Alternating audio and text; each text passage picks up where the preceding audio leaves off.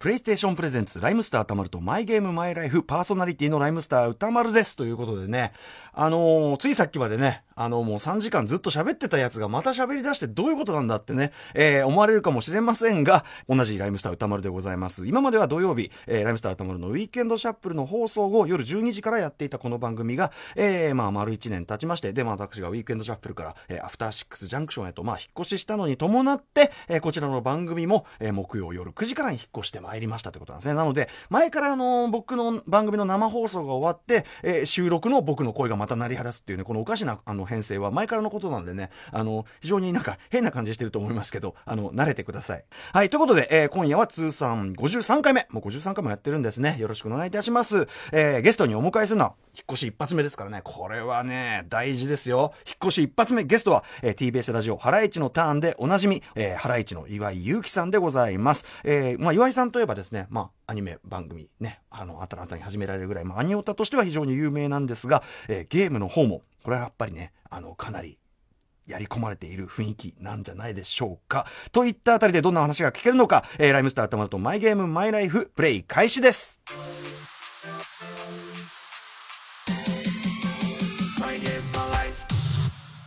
この番組はゲームの思い出や今ハマっているゲームについて楽しく語らうゲームトークバラエティー。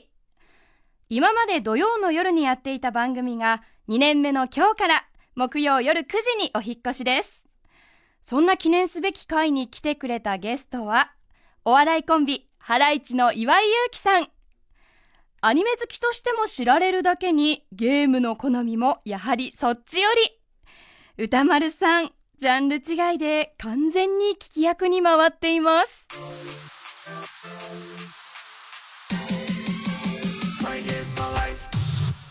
はい、ということで、えー、本日のゲストは、ハライチの岩井祐希さんです。よろしくお願いいたします。よろしくお願いします。ハライチ岩井です。あのこの番組ずっと土曜の夜にやってたんですけど、はい、引っ越し一発目が岩井さんですよ。あ、そう、一発目なんですか一発目ですよ。何も聞かされず始まりましたけど、その辺を。あの この前の枠の帯を僕がその平日やることになって、それを、えー、まあやってのだからこう引っ越しなんですけど、あ、そうなんですか。まだその、そっちの収録、まあ、はい、これ、まあ、ぶっちゃけ収録じゃないですか。まあそうですね。こっちの番組始まってない段階でこういう話してるんで、はいえ。ー、あの、前の番組のテンションがどうなってるかちょっとちょっと分かんないまま受けてるわけですよ。なるほど、はい、ちょっとテレコになってですねその辺がね収録が。初週なんで、えー、多分ガッタガタだと思うんですよね。このこの前の枠は。そうなんですね。多分もうあの1週目にしてすっかり病んでですね。あの交番を考えるみたいな。疲れた状態疲れた状態からのね。これなんでね。でもあの岩井さんも、はい TBS ラジオでまた、あの、新たに、ハライチのターンとは別にまた。そうです、そうです。ハライチはゆきのアニーヤンという番組がね、うん、あの、アニメの番組始まるんですけどね、はい、これ、ひょっとしたらもう始まってるのか火曜日です。火曜日ですよね。なんで、2日前にやってますね。2日前にももう始まって、はい、このいろんなタイムラインがね、そうなんですよね。めちゃくちゃになってるんですけどね。えー、はい。もはやね、ちょっと告知しようにも2週目から聞くことにね、多分なると思うんですけど、ね、いやいやいや、そちらも楽しみなんですけど、はい、ちょうどまさにそのね、あの、帯のこの番組でございますので、はい。はい、帯仲間でよろしくお願いします。よろしくお願いします。はい。ということで、はい、あの、岩井さんといえば、まあ、アニメね、お詳しいというのが。アニメ好きなんですよ。はい。あれですけど、うん、まあ、アニメゲーム結構隣接ジャンルではあると思うんですけど、えー、ゲームは結構やられる方？ゲームはやっってましたね。もう昔からもう子供の頃からやってても。だって僕生まれた頃から、はい、えっ、ー、と、家にもファミコンありましたからね。ああ、その世代だ。はい。僕31なんで、はい、もう母親が妊娠中にめちゃくちゃハマってたらしいですよね。あ、そうなんだ。はい。親御さんがじゃあもうそもそもゲーム世代っていうか。そうですね。母親が、まず、あの、妊娠中やることないからって多分ファミコン買ったんですよね。うんうんうん、それで、もう仕事もやってないからって言って、もう年中も、やり込んで。やりまくってたらしい。確かに、確かにね、やる時間がね、ある時。へえ、あ、じゃあもう、もうじゃあいつ、ゲームと出会ったみたいなちょっと覚えてないぐらいの感じですか？多分ねあのもう2歳ぐらいの時からコントローラーは持ってたと思う。やりたいやりたいみたいななんか聞いてたんですけど、はい、やりたいやりたいみたいに言って、うんうん、でもなんかもう子供できないじゃないですか。まあね。だから2コンを持たされて、うんうん、で母親が1コンでプレイしてるのを、はいはいはい、あうまいねってなんか騙されてやってる感じを、へえすごい。言われましたね。へえでもなんかそうかじゃあもうすごく自然にもう入ってったっていうかその頃じゃあ何やってたとかって覚えてます？なんかだから妖怪道中記ってゲーム知ってますか？妖怪道中記。これ僕すみませんあの、ファミコンの知識は全くないんですけどあの先ほど、はい。えープロデューサー橋本義文がですね、えあの懐かしいっつって。結構難しい。難しいんじゃないですかい難しいっすね。これなんて言えばいいんだろうこのアーケードゲームというかなんか、はい。だからゲーセンにあるゲームも多うん。分ファミコンだったんですけど、ゲーセン版がめちゃくちゃ難しいっていう。難しいっすね。で、うん。ファミコン版はそこまでじゃなかったと思いますね、うん。横スクロールアクションみたいな、横スクロールですね、うん。でなんかもう独特の世界観なんですけど、はいなんか多分地獄に進んでいくのかな？多あえ分。エンマ様みたいのがね、はい。いますもんね。エンマ様をなんか倒すんだと思うんですけど、でなんかなんか中国っぽい世界観なんですよ。うんうんうん。でなんかボスになるとおはい札みたいに使うんですね、ああでお札みたいなのなんか使うとなんか主人公の口からなんかもぐもぐもぐってなんか煙がねなんかは煙をバーって吐いて、自分の分身みたいなお化けが出てくるんですけど、そいつで倒すんですよね。へえへなんか変わった設定なんですよなんかちょっとキョンシーブームとかはい。そういう感じかもしれないですね。なんかそんな感じですね。ううんん。で、一面に、これがなんかね、鳥羽みたいなところにね、あの、鳥羽？行けるんですよ。うんうん。なんかあのーサイコロ、チンチロみたいな、えあの鳥羽みたいなところえに、子供教育上いかがなものかそうなですそうですところでして。裏ステージみたいなところで行けるんですけど、ええ。そこでなんかお金を倍にできるか、うんうん。もうほんと1ステージ目から0円になってスタートするかみたいな。最初に大きな掛けせやらせすぎだろそうなんですよ。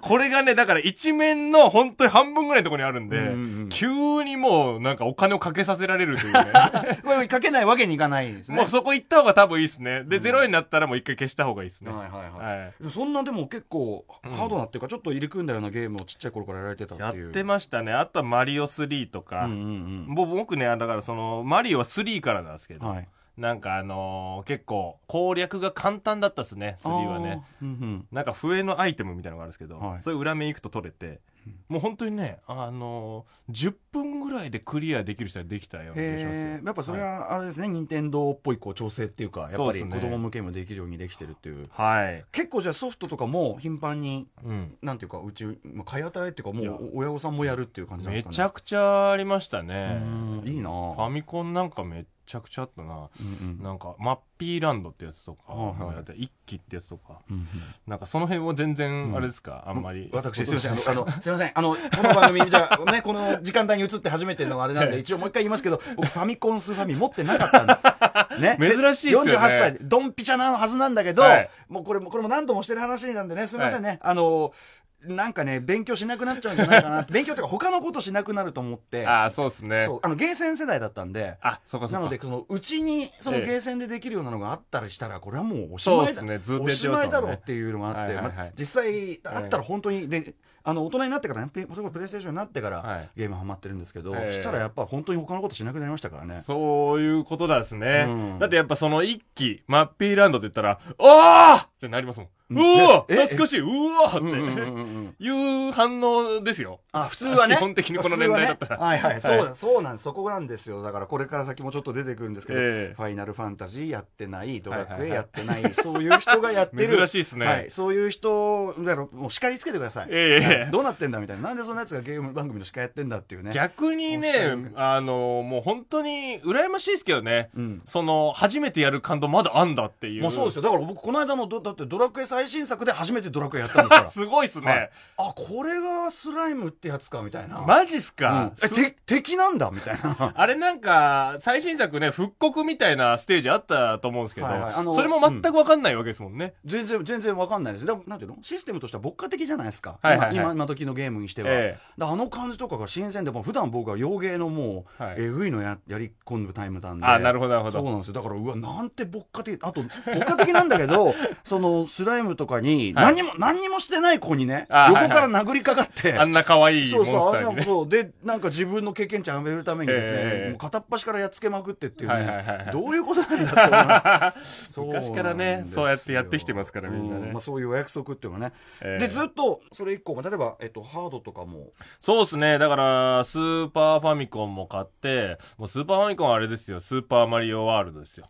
一番最初ね、やって、、はい、でその辺はもうドラクエとかもう FF とか、うん、その辺ですね。ドラクエ派 FF 派でいうとどっち？俺ね結構 FF でしたね、うん、FF6 が一番ハマったかもしれないですね。あのス。ーファミだと、うんうんうん、はい、あとは、えっ、ー、とスーパーファミコンだとクロノトリガーってやつがあったんですけど。はい。やっぱねス,、クエアのあれはねめちゃくちゃ音楽が良かったですね。あの音楽ずっとこう上松信夫さん？はいはいはい、はい、よくおっしゃいますねこれね。うん。これはすごかったんですよ、うん、だからやっぱエニックスとスクエアがもう合作でこう作って、うんうん。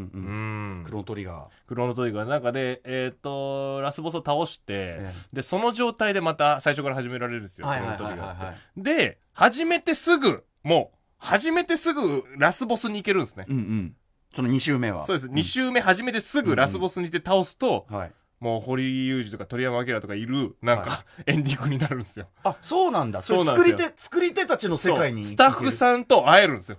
そう。さすがやっぱこれオールスターがその集まったゲームだから、本当の一番ありがたみはその作った人に会えるっていうことそうです、そうです、そうです。で、作った人、なんか、キャラクターが、えっ、と、作った人として名前が書いてあって喋るんですけど、えっ、と、それがね、あの、なんか、スタッフさんの一言みたいのになってるんですね。はい、うんうん、うん、だから、おのおのの一言を聞けるんですよ。すごい、そこまで作り手の顔が前面に出たゲームってなかなか。それめちゃくちゃ興奮しましたね。そう。クロクロントリガーの、僕ももちろんやってないんで、えー、あ、そういう。ネットとかなかったですから、うんうん、もう同級生の中で、はい、あれもう、もう一回最初からやって、うんうん、すぐ倒すといけるらしいみたいな噂が広がって、もうやってみようみたいなあ、そういう、なんていうの、裏的な、はいはいはい、裏エンディング的なこと。もう本当に結構強くならないと、うんうんうん、もう一番最初から倒すことできないです、はいはい、結構ゲームそうやってじゃあこう一番強い状態にとかやり込んでましたね。やり込み派？ね、一個やり込む派ですか？やり込みますね、いろいろそのやり込んだ系でいうと記憶に残ってるのって何がありますかね？あとですねえー、っとプレステでいうと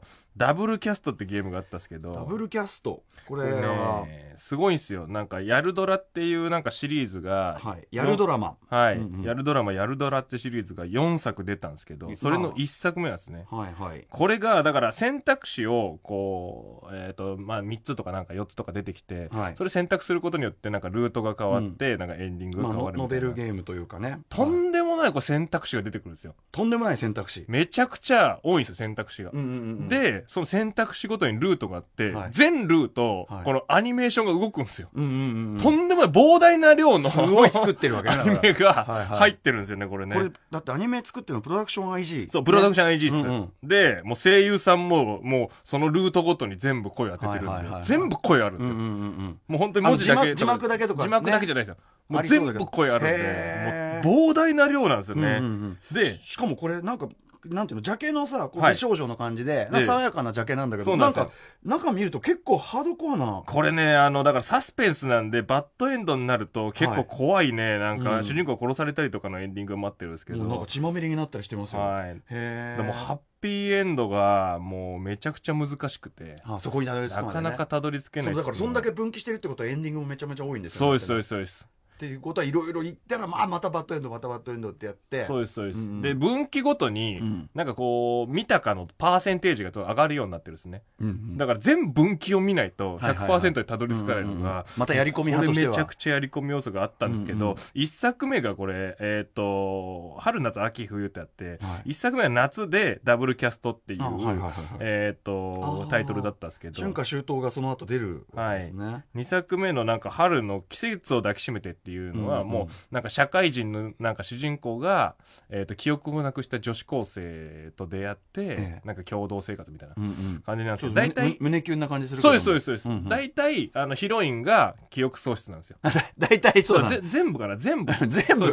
全部。なるほどね。記憶喪失の女の子と出会って共同生活するみたいな感じなんですけど、はい、その3作目の「サンパギータ」ってやつが、はい、秋そうです、そうです。あのー、本当に片言の フィリピン人のヒロインが、なんか、あの、記憶喪失になって、それと共同生活するんですけど、その子が、なんか、訳ありで、すごいマフィアに追われてて、もう主人公マフィアに追われちゃうっていう、なんかハードな感じの3作目になっちゃって、で、4作目何でんだと思ったら、もうなんか3、40代の大人の恋愛みたいな。タイトルも渋いよね。雪割りの花。雪割りの花ってやつになっちゃって。なんか演歌みたいになってきちゃって。画風もなんかすごい渋いやつになっちゃったんで。そうなんだ。もうなんかその時は本当に中1ぐらいだったんで、もうちょっと追いつけないわってなって、やらなかったですね。最初のね、この夏のなんか爽やかなこの感じから、はい。えまあでもさすがでもプロダクション IG というかね、そうです多ね。分あの描写も容赦ないんでしょうね。うこれんね。これだから、本当に3作目からちょっと雲行き怪しくなってきちゃいましたね。やっぱいいですね。でもめちゃくゃちゃ面白かったです。続編に行くにつれておかしなことになっていく。はい。あとちょっとじゃあそのホラーっぽい要素って言えば、うんこれ今までゲストの方で初めて出た僕も大好きなんですけど、ええクロックタワクロックタワー、はい。ー。はい。やってました、やってこれはました。初めて出てきたあのタイトルで、ええそうですハサミを持ったね。シザーマンですよね。あの殺人鬼に、はいもうずっととにかくひたすら追っかけ回されるだけそうです、そうです。辛い館の中でそう逃げなきゃいけないっていうのを。でねなんか隠れたりとかして、はいで隠れてもなんか確率によってバレるっていうそうです、そうです、そうです。結構 何回も同じとこ隠れてると、もうその、ハサミでガシャって、ね突き刺されるっていうのがありましたよね。ホラーゲームじゃあそういうやっぱホラーっぽい雰囲気が好きだったりクロックタワーとか、えっ、と、かまいたちの夜はいかまいたちの夜。とかはは、えっ、と、みんなで同級生で、ええ。まあ中学生の時なんですけど、はい。お金出し合って買って、で、あの、相方、うちの相方、澤部の家で、はい。夜中泊まってやるんですよ。うわーあそうですか。そうですそうです絵が絵が浮かぶな。絵が浮かぶ。4人ぐらいで、もうお菓子とか買ってきて、はい。もう、もう部屋真っ暗にして、はいはい。夜中泊まってねキャッキャッキャ言いながら。やるのがめちゃくちゃ楽しかったあですね。ー楽しそうですね。でもなんか4時5時ぐらいになるともうみんな寝ちゃうんですけど、はい。朝方もうなんか澤部のお母さんに起こ起こされて、うん。食べなって言ってなんかおにぎりをこう、はい、幸せな、サービスのおにぎりを幸せな中学時代だな。しかも、絵が浮かぶから、ええ。ま、もう二人ともまんまなんでしょうね。そうそうでしょうねそのまんまの多分ね、まんまの感じ。へえ、でもクロックタワーそうか、みんなでキャッキャやるには確かにいいかもしれないです。ね。一人でやってると確かにちょっとね、あの、辛すぎるっていうね、ええ。ただひたすら逃げなきゃいけないっていうのね。大体僕がね操作する役だったんですけどね。操作する役。じゃあ、でお前そっちじゃないとか。とかあとまあクロックタワーとかは、はい。えっ、ともうみんなで回してやってましたけどかまいたちの夜とかは、ええ。もう選択肢とかじゃないですか、はいはいはい。なんで僕が操作して、うんうんうん。みんなで話し合ってみたいな感じでしたね、うんうん、楽しうん楽しい、あれですね。はあと、僕これ知らなかったんですけど、いえいいんですかねこれ？LSD っていう。えこれ LSD ってなんかゲームがこれプレイステーションですか？はいプレステですプレイステ。これあったんですけどもう、これはねちょっと謎のゲームだったんですけど買ってやったんですけど、はい。なんか目的が全然ないんですよね。なんか、思う、はい。これ、ね、説明で、思うままフィールドを移動し、様々なキャラクターやオブジェと遭遇する。とんでもない広大なフィールドが広がってるんですけど、はい、はい、なんかドア入ったら違うフィールドに行ってとかなんかええそういう感じなんですけど、はい。とんでもない広いんですけど、うんうん。もう本当にこのなんていうんですかサイケデリックなねえ、だってい。まんまじゃないか。そうそうそうそう LSD でサイケデリックってまんまじゃない、はい。しかもなんかこれ、なんで、なんですか、なんかのゲージの画面なんですけど、うん。ダウナーアッパーとか、これやばいですよね。俺この頃気づかなかったんですけど、はい。大人になってみたら結構やばいゲームですね、なんか結構、で、確かにその、シュールなというかな、はい。そういう世界を、で、さまようだけっていうことなんですか？そうです。歩くだけなんですよ、うんうんうん、で歩けど歩けどもう端にたどり着かないというか、はい。いろんなところがなんか、うんうん。フィールドが広がってるんで、うんうんうん。もう覚えてらんないんですよ、どこに行ったとか、マップとかね、そういう概念がもうないのかもしれな。はい。い、もうでめちゃくちゃなゲームですねこれね。目的も敵も味方も存在しない夢の世界をさまよう。そうです。何なのかよくわかんないみたいな。言っちゃってますね。プレステのたまにこうね、昔あったこう攻めてるタイトルっていうかね、はい。またこういうの出しませんか？?LSD。LSD2。これ面白かったですねこういうやつ結構好きですねさまよってみたいなはいはい。なんかパソコンゲームで、うんうんえっ、と多分 RPG スクールかなんかでなんかえっ、とはい作ったのフリーダウンロードできるやつでなんかはい夢日記ってゲームがなんかあったんですけど、夢日記。はい、それももう、うんうんうんもうちょっとえっ、とスーファミぐらいのドットなんですけど、はいはい。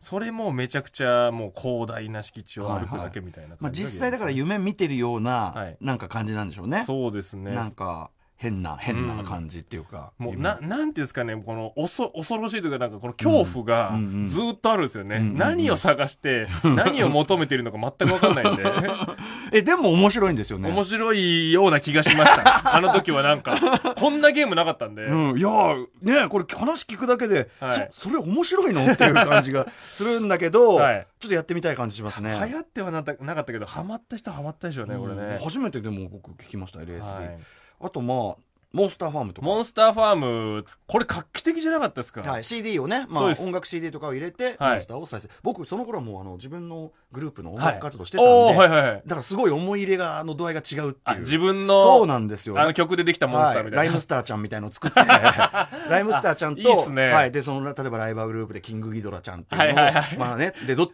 で、やっぱライムスターちゃんの方をできるだけ強く 育ててあげたいみたいな。そうそうそう。できるだけ強く。あ、いいっすね、これね。そうそうそうこれだから、何が面白かったって、俺はもうモンスター育てるのも面白かったですけど、はい、あの、ホリーさんっていう、うんうん、あのヒロインの女の子がなんかいたんですよ、はい、その子めちゃくちゃ可愛くて。はい、そうでしたっけ、うんうん、で、なんかその子が結構教えてくれるんですね。うんうん、ファームで一緒にモンスター育ててくれるんですけど、結構そのファームに、そのモンスター、をね、あの、育てるファームに行くんですけど、はい、そのモンスターと、ホリーさんと自分3人しかいないんですよね。うんうんうん、これずっと俺、これホリーさんと2人でここで暮らしてんだな共同生活。はい。共同生活してる。そうです、そうです、うんうん。なんかすげえドキドキしてたそこに、そこに燃えるゲームじゃないんだけど。そう、そう考えると、めちゃくちゃエロいんですよね、あのゲームね。ああ、そう考えてみなかったですね。はい、でもファームなんだから確かに寝泊まりしてね。そうです、そうです。そんな長期間一緒にいたらこれはできないわけが。ファームの感じもすごい田舎なんで、周りに建物とかないから。そんなこと考えないよ、普通。これやばいな、あ、そう、ホリーさん可愛かったかなホリーさんめちゃくちゃ可愛かったですよ。ちょっと画像見してほしいな、ホリーさん。あるかな？ホリーさん、ちょっと出しといてください、後で。ホリーさん、めちゃめちゃ可愛いっすよ。はい。この頃のゲームの、この、なんて言うんだろう、はい、あの、ヒロインの感じじゃないんですよ、なんか。あ、流行りの、当時の流行りの感じじゃない。最近人気出るような感じですね。最近、え、それアニメキャラ的な意味で。はい、へえ、え、それ、詳しく言うとどこが違うんですか？うん、なんか、なんて言うんだろう、めちゃくちゃ萌えキャラっぽいわけでもないし、うんうんうん、普通なんか、まあ、ちょっと清楚だけどなんか、えー、最近もう本当に人間寄りというか、うんうん、デフォルメしすぎてないしすぎてないキャラクター人気なんですけど、うん、結構その感じ近いですね。へえあ来ましたね。来ましたね。来ましたね、うん、ホリーさんが。これ？あホリーさん可愛くないですかこれなんか。確かに。あの、はい、あ確かにリアル寄り、えー、あんまりそうね。あのここのなんていうんですかこの、呆れ顔も可愛いし。いや、でも僕全然そこ注目してなかった。確かに可愛いわ。じゃガードが硬いっぽいんじゃないですよ。なんかすごい、清楚な、うん、ちょっと清楚な感じなんで、はい、これもしかしたらあるぞっていう、なんかその、ファーム、ファームで二人で。すごい。結構その、まあ、アニメもね、お好きだってあるから、あれですかね。はい、じゃあ、キャラからそのゲームとかも割と妄,、はいはいはい、妄想、妄想羽ばたかせ方っていうか。はい。ときメモとかもやってましたし、僕。ああ、そうですか。ときメモは澤部が、えっ、ー、と、3を買って、ええ、すごいぞって言って、うん、主人公の名前呼んでくれるぞっていうふうなことになって、もう、サーベンチって二人で、ときメモ3やってましたね。でも男二人で燃え狂ってんのちょっとやばい。すごいだね。ちょっとやばくないですか、それ。出前を、なんか毎日出前を頼めば、出前のこう攻略できるぞとか、気づいたりなんかして。ああ、そういうね、口説き方というかね、ルートをね、気づいて。ですよね。澤部、仲いいですね、澤部さんとね。その頃めちゃくちゃ遊んでたんで、ゲームとかして。ゲームでどんどんそのね、はい、あの仲が深まっていくのもやっぱいいですね、そのね、感じがね。で、やっぱその、オンラインと。オンラインゲームやってましたね。オンラインだと何やってたんですか ?PSP とあと Windows 版でやってたんですけど、うんうんはい、あの、ファンタシースターユニバースっていうやつがあったんですね。アクションゲームになるのかなあれは、うんうんうん。あったんですけど、これはもうめちゃくちゃハマって、結構。世界がドーンって広がってて。うんうん、SF 系のなんか、えっ、ー、と、アクションゲームなんですけど。あ、でも女の子とかやっぱキャラはちょっとこういう感じですね。そうです、そうです。メイドっぽい格好してたり。そうです。なんか、うん、アバターとかも結構変えれるやつだったんですよね。はいはい。はい、でこれが、えーと、オンラインでできて、はい、オンラインでなんか知り合った仲間と、はい、もう毎日のようにやってましたねこれは。これだって、はい、えいわゆるこう、はい、MORPG 要するにもう本当に世界がドーンってあってはいそうですね。ずっとやろうと思えばできちゃう、ね、もうできます。無限ですよね、ね。もうだからオンラインゲームの怖いのが、はい、もうずっとできるじゃないですか。うんうん、で、一日もう休んだりなんかすると、はい、そうだからその一日空けて次の日行くと、うんうんうん、あ、昨日来なかったねとか言われるんですよ。はいはいはい、はい、いや、それめちゃくちゃ悔しくて、もう毎日インしなきゃみたいな。だからちょっともう SNS 要素っていうか、相互監視の要素もちょっと入ってくるみたいな感じがありますね。うんうん、で、まあ、ね、みんなもレベル上がっちゃったりするのも嫌ですしね。ねはい。それだから二十歳ぐらいの頃やってたんですけど、その頃仕事なんてないですから、から、もうお笑いでの仕事なんか皆無でしたから、もう本当に夜中ゲームやって、朝起きてバイト行って、て、で、夕方帰ってきて、夜ご飯食べて、またゲームやるみたいな、繰り返しでしたね。もうだからそのゲーム中心のね、暮らしになってくって、これみんな、そうですね。オンライン配信の人はみんなそういう話をされますよね。そうですね。なんかやっちゃうんですよね。うん、でももう一つ世界があるようなもんですからね。そうです、そうです、そうです。で、やっぱ現実が辛い時期は、やっぱそっちにね、行きたくなるっていうのはね。どっちがメインなんだか分かんなくなるみたいな、うん、本当にありますよ。もがみもがさんがいまだにあっちの世界に行きたいって言い張ってますからね。ああの子そうっぽいですね、なんかね。ねうん、うん、やっぱその感じだ。で、なんかもう、その、なんて言うんだろう、あの、一緒にやってたネットの仲間たちと、はい、オフ会しようみたいな感じになって、うんはいはい、ちょうど夏の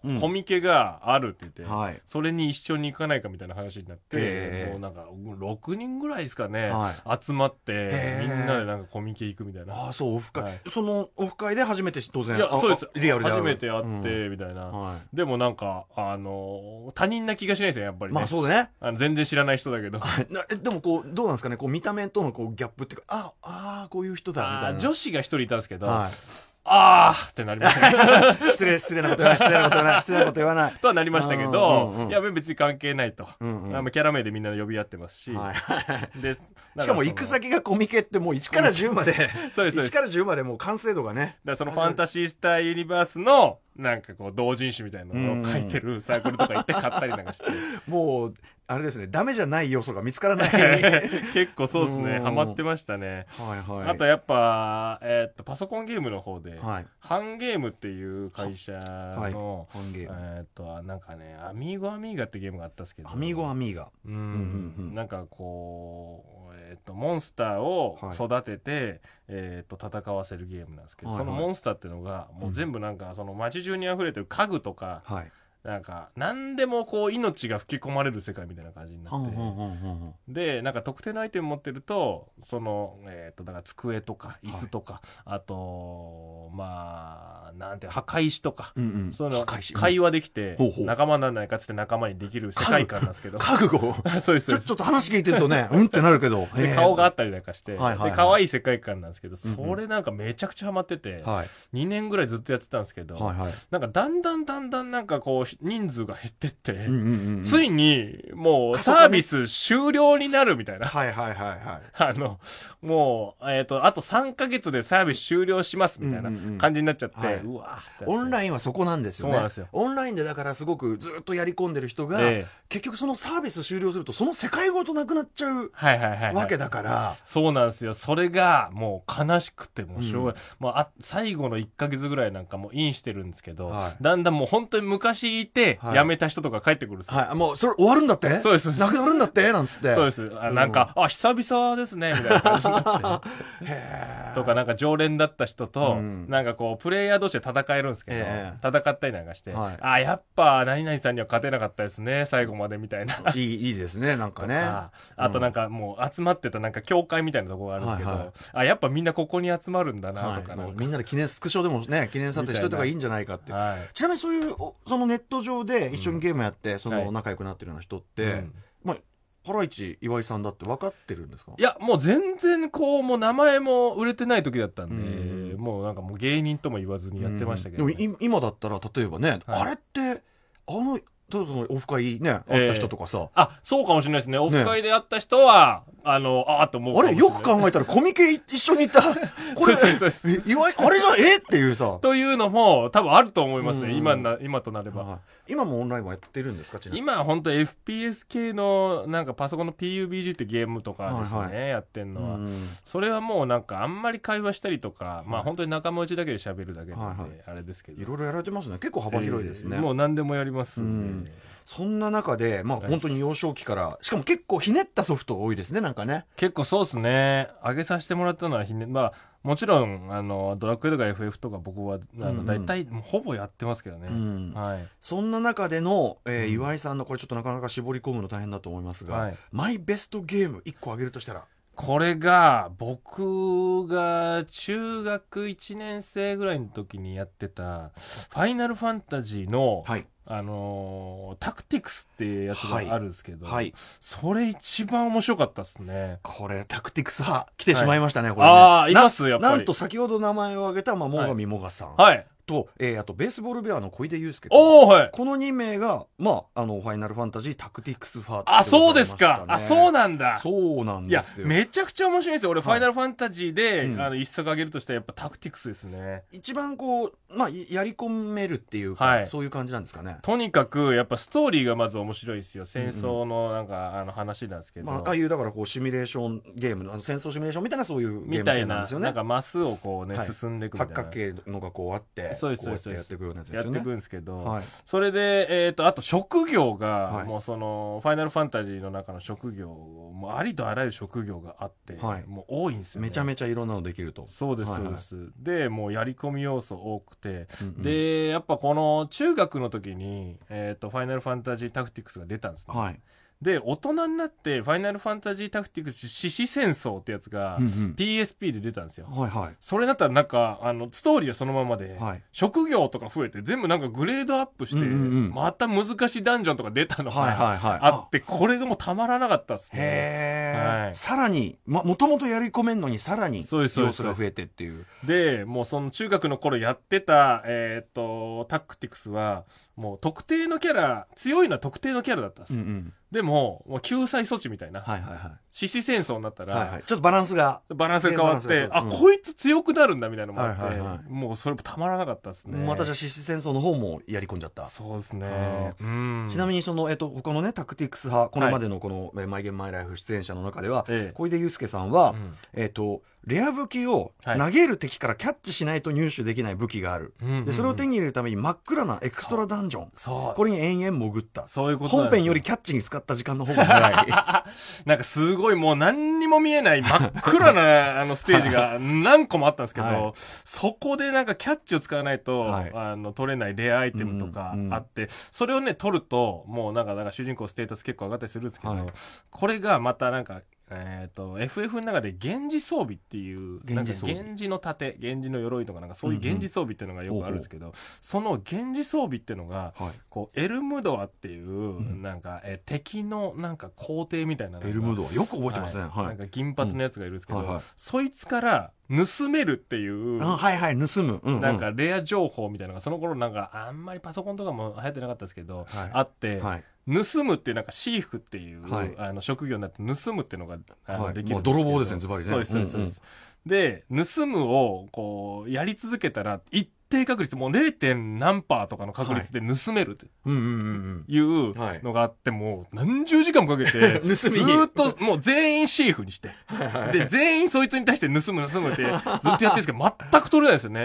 そしたら、その情報は、後々ガセガセだった何なんだこの何時間はってなって、ふざけんじゃねえかって。バカみたいなもうそう。その時間がね、返してくれる。ほんと無の時間が。いい、それいいですね。ガセ情報に踊らされてって初めて来ましたね。これ、結構踊らされた人いるんですよ。へえ、はい。なるほど。あと、まあ、モガさんも、モガモガさんもストーリーがいいっていうね。えー、うん、あと、ハーレム状態が好きなので、主人公ラムザイガイは女の子キャラにしていたというね。いい女の子キャラがやるんですよね。あと、チョコボの不思議なダンジョン付属の最強セーブベース。そう。チョコボの不思議なダンジョンっていうゲームがあるんですけど、はい、その、まあ、ファイナルファンタジーのスピンオフっていうか。えっ、と、ディスクがあって、はい、でもう一個ディスクがついてるんですよ、うん、なんかチョコボの不思議な、えー、データディスクみたいなのがあるんですけど、うんうん、それにあの FF の、タクティクスのなんかデータがついてくるんですね、はい、それがなんかめちゃくちゃ強かった、最強データみたいなね。本当謎のなんかアイテム全部あるとか、はいはい、職業全部できるとか、うんうんうん、もうそれはちょっと何も面白くない。もう神様みたいになっちゃった状態から。なっちゃったんですよ、ね、うんそういうのもあというね、えー、あれですね。もうでも出ました。3人目のタクティクスが。そしてね、はい、ファイナルファンタジー1個もやってないのにこの知ったかぶり こういうのね。やってみてください、はい、タクティクスからやるのはおすすめしないですけどねまあね。あやっぱ難しい。難しいというか、うん、なんかまあ職業とかもともとのタクティクスで出てきたやつとか結構使われてるんで、はい、はい、ね、はい、これ皆さんにあの、あ、じゃあ、じゃあやりますって言って、えーはい、言ってもう2年ぐらい経ったっていう感じこれだから、ぜひ、セブンとか、はい、えっ、ー、と、他のやつとかやってからやると、そのキャラが出てくるんですよ、うん、タクティクスあ、なるほど、なるほど。そうか、今までの、そういうスター、はい、仲間になるんですよ。はいはいはい。で、新しい獅子戦争は、うん、えっ、ー、と、12の、えっ、ー、と、やつも出てきたりファイナルファンタジー12のやつ、はい、まあ、新しいのをね、やるのがいいんでしょうけどね。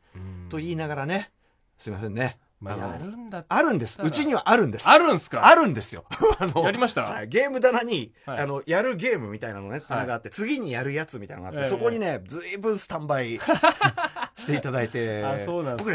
僕ね、RPG がちょっと苦ああ、苦手ですか。苦手で。あずっとやんないといけないですもんね。そうなんですただあのとあるゲームで RPG アレルギーがちょっと、あのだいぶ良くなってというのはちょっと岩井さんとも関係するゲームこれちょっとあの来週にしましょうか。あわかりました。来週分にしましょうか。はい、えーではここでちょっとあのリスナーの方のメールご紹介させてください、はい。えーラジオネーム東原さんえー歌丸さんこんにちは。いつも楽しく拝聴しております。ありがとうございます、えー僕のゲームに関する思い出ですが、えー僕は中高生の当時かなりのビビリでホラーゲームが苦手でした。ああ、ホラーゲーム。ね、ですが周りの友達もやっているし、怖いもの見たさもあるしでトライするもののやはり怖くて途中でやめるを繰り返しておりました、そんなある日ひらめきました。僕はびっくりするのが苦手なので音を消せば怖くないのでは、えーそこで音をミュートにしてやってみるがやはり怖い、えーどうしたものかと考えた結果ホラーと正反対の音楽をかけよう。その当時流行っていた RIP SLYME の楽園ベイベーをかけながら、全然違うらな。楽園ベイベーをかけながら Devil May Cry をプレイ。全然関係ない。デビルメイクライってそこまで怖いか？ Devil May Cry ホラーではないですよね。ねえ。ちょっとすると全然怖くない、はい。むしろダンテが銃を構えて移動する姿が音楽に乗ってステップをしているように見える始末 このおかげでバイオなどのホラーも平気になりました。うん。ただこの弊害として楽園ベイベーを聞くといまだに脳内でダンテがステップを踏むようになりました。逆の要素が。ね。えーこれからも楽しい放送お願いします。ありがとうございます。とございます。ねでもデビルメイクライってそんなにそういうやつじゃない。そこまでもうちょっとアクションっていうかね。そうですね。爽快アクションみたいなイメージですけどね。ホラーとして作ってるわけではないですけどね、世界観自体がちょっともう悪魔だなんだなデートっていうことですね。でもやっぱはいゲームって、はい。その世界観がええやっぱりハマるかどうかだと僕はやっぱ思うんですよね。ああ、そうですねや。っぱ岩井さんお話伺ってるとやっぱファンタジー系っていうか、うん。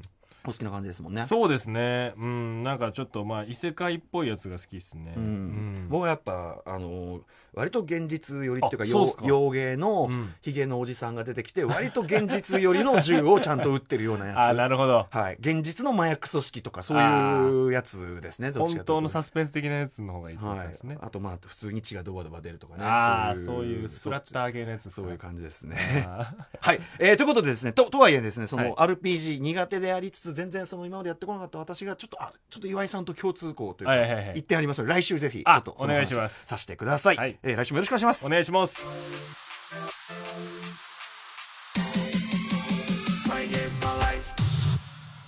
さあ、ということで今夜の引っ越し一発目、ライムスターたまるとマイゲームマイライフいかがだったでしょうか？岩井さんさすがですよね。まあ、ハライチさんのなんかこう、漫才とかの、あの発想っていうか、こう妄想をどんどん広げていく感じっていうか、それのなんか発想の源というかね、やっぱ岩井さん普段からそのゲームやられてる時も、あの、そういうふうにね、僕がちょっと思っても見なかったような方向にやっぱ妄想をちゃんと広げられて、想像力広げられてっていうあたりにね、えー非常に感心してしまいました。面白かったですね。えーただもうね、あの、たっぷり話していただいて、多分ですね、入りきらないんじゃないかと思うんですよね。えーえということで、TBS ラジオクラウドの方では、えっ、と、完全版のトーク、こんだけいっぱい話してるって、残りの分のトークもですね、入っておりますので、そちらもぜひ興味ある方聞いてみてください。えーこの番組では皆さんからの縛りプレイやゲームにまつわる思い出などもメールでお待ちしております。メールアドレスは、mygame.tbs.co.jp、mygame.tbs.co.jp までよろしくお願いいたします。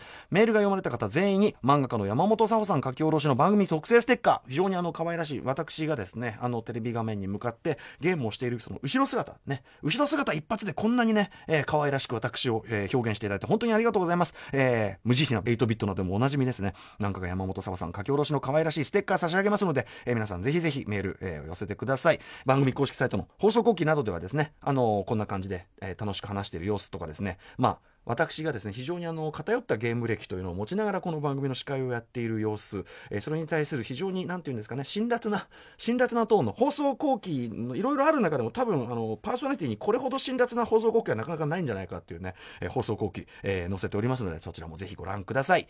それでは来週もというかね引っ越し後も今後もねよろしくお願いします。コントローラーと一緒にお会いしましょう。お相手はライムスター歌丸でした。